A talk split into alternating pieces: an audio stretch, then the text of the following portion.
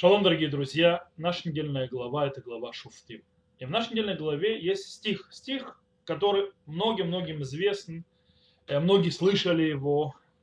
Тамим тьей машем элукех. Дело в том, что его перевели, вот я могу прочитать в переводе, как это написано, «Будь непорочен перед Господом Богом твоим». По-настоящему это непорочен, потому что у тебя не было изъяна. По-настоящему это лишь одно из объяснений. Этот стих удостоился, что очень-очень много комментаторов, много духовных лидеров народа, еврейского народа, много хасидских ребаим, много кто писал о нем и объяснял его по-разному. Он был, этот стих, вдохновением на многие-многие комментарии и целые эссе, которые были написаны вокруг него. Но, в принципе, нам нужно понять, что обозначает слово «тамим». То есть мы сказали, в переводе написано непорочно, без изъяна, цельным, простым, то есть тамим, то есть много-много переводов. Но по-настоящему нам нужно понять это слово на фоне того, что в принципе, что это за повеление такое, будь непорочен перед Господом Богом твоим. И мы снова обратимся к Сфат Эмет. Сфат Эмет объясняет этот стих как, скажем так, фон к стихам, которые говорят о пророчестве, о пророке.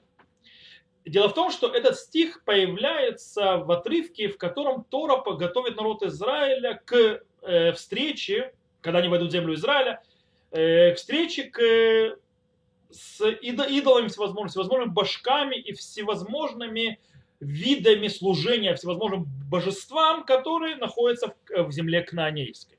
Как сказано у нас в Торе, когда ты войдешь в землю, которую Господь Бог твой дает тебе, то не научись делать мерзости такие, какие делали народы те, да не найдется у тебя никого, проводящего сына своего или дочь свою через огонь, ни кудесника, ни волхва, ни гадателя, ни чародея, ни заклинателя, ни вызывающего духов, ни знахаря, ни вопрошающего мертвых, ибо мерзость перед Господом всякий, делающий это, за мерзости и Господь Бог твой изгоняет их от лица твоего. И тут появляется стих «Будь непорочен перед Господом Богом твоим» и так далее, и так далее.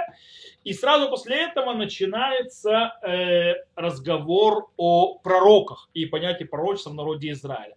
В принципе, получается, что стих, который находится посредине между запретом всевозможных волхвов, всяких гадателей и так далее, и в виде служения, которое есть не евреев, у кнаанейских народов, и между пророчеством, и так как будет пророчество говорится народа Израиля, этот стих стоит посредине тамим тьей машем элукеха. То есть, в принципе, он связующее звено между двумя этими частями. И на это, в принципе, акцентирует Сфат Эмет.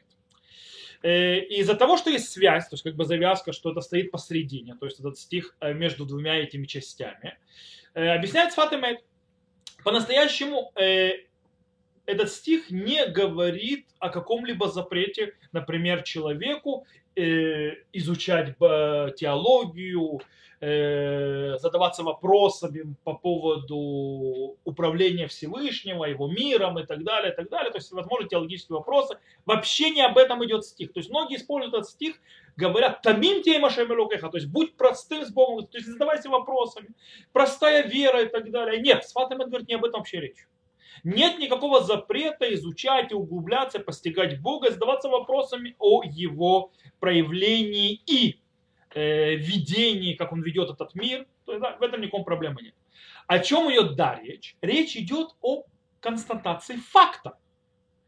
Это не запрет и не повеление. Это констатация факта простого, который объясняет особенность пророка, еврейского пророка, который выделяется на фоне и отличается сильно от всевозможных волхвов, знахарей и так далее, всевозможных колдунов и гадателей, которые есть у евреев. Это у неевреев, прошу прощения. То есть, в принципе, об этом идет речь. То есть, в принципе, этот стих акцентирует это и констатирует факт. Пророк от всего вот этого вот сборища всяких гадалок и так далее отличается. И он что-то другое. Дело в том, что люди очень сильно стремятся к цельности, к прийти то есть, к полному своей реализации, к полному постижению, полной цельности себя, к натуре и так далее. И что они это делают? То есть, да, что делают всевозможные народы для того, чтобы к этому прийти?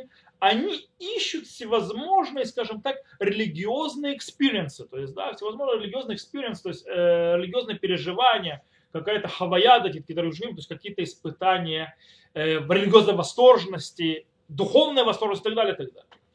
И это отличается очень сильно от народа Израиля.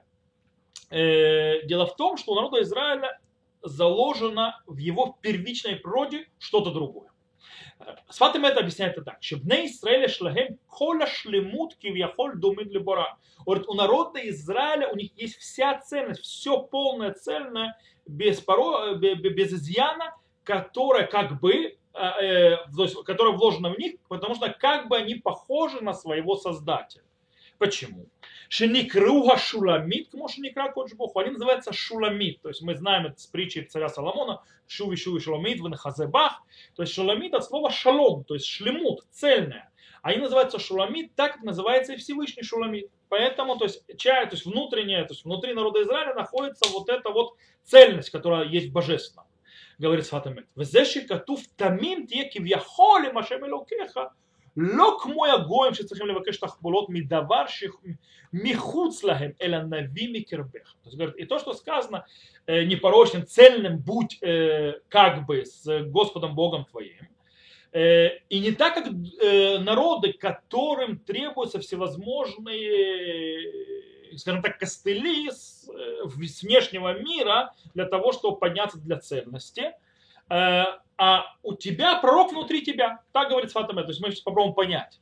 То есть и так он, кстати, дальше он продолжает и говорит: «Нави микирбеха шииш Исраэль царих лясиг аколь меацмо». То есть фраза, говорящая «Нави микирбеха», то есть пророк из тебя, имеется в виду, что он еврей, то есть еврейский человек-еврей, должен все постичь изнутри себя. Окей.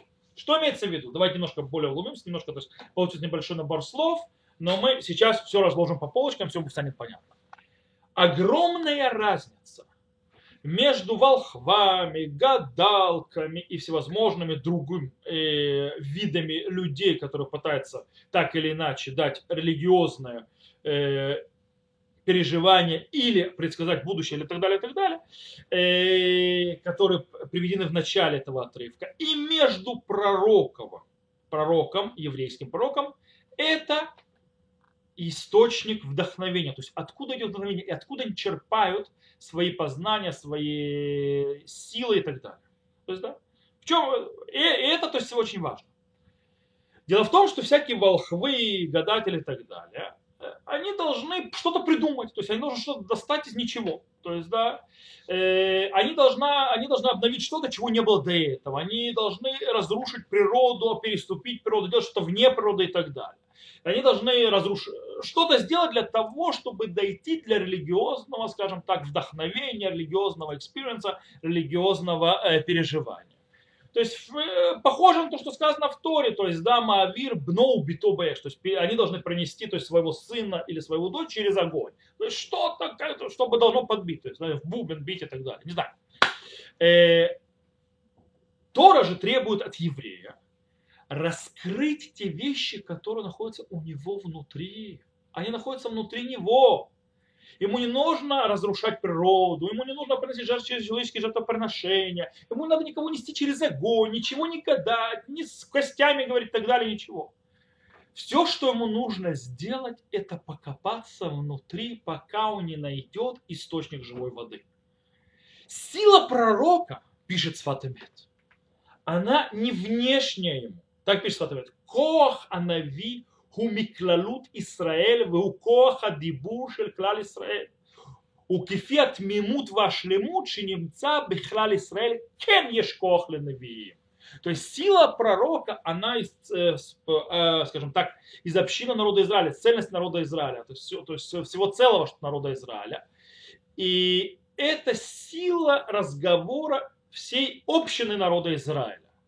Так же, как цельность полная находится внутри общины народа Израиля, также есть сила в их пророках. Что имеется в виду? Сфат Эмет говорит, что смысл стиха, который мы сказали, тамим ат тие машем элокеха, то есть тамим ата, то есть ты цельным, имеется в виду, что ты и Всевышний как бы это одно целое.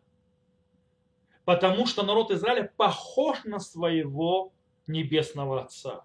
И оттуда выходит сила пророчества. То есть из-за того, что мы цельный, соединенный, тамим, имеется соединенным, как бы одно целое с Богом, народ Израиля, и пророки, то из нас изнутри идет этот источник познания, понимания и знания.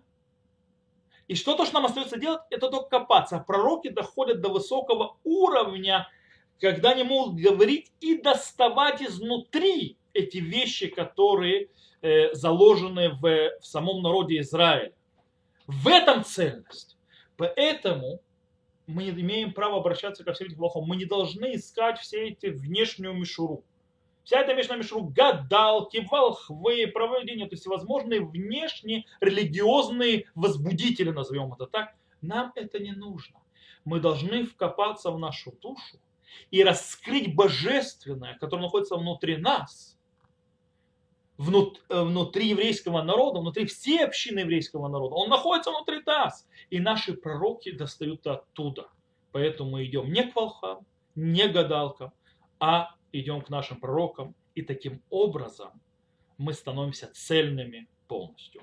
Я хочу вам пожелать, чтобы мы смогли, мы сейчас в преддверии, то есть в принципе, мы не в преддверии, месяц Элуль, Рош ходеш Элуль, я говорю преддверие, то есть Рош ходеш Элуль сегодня. В этот Рош ходеш Элуль мы начинаем работу, начинаем процесс. Я хочу пожелать всем, чтобы все удостоились вытащить изнутри эту цельность, эту связь с Богом для того, чтобы исправить все внутри нас, чтобы войти в месяц Слихот цельными и исправляться дальше, пока мы не соединимся изнутри с нашим Богом, пока мы не дойдем до возможности, до этого факта тамим тией машем элокеха, цельным будь с Господом Богом твоим. Всего хорошего и до новых встреч. Шаббат шалом. Выходишь Шахтов.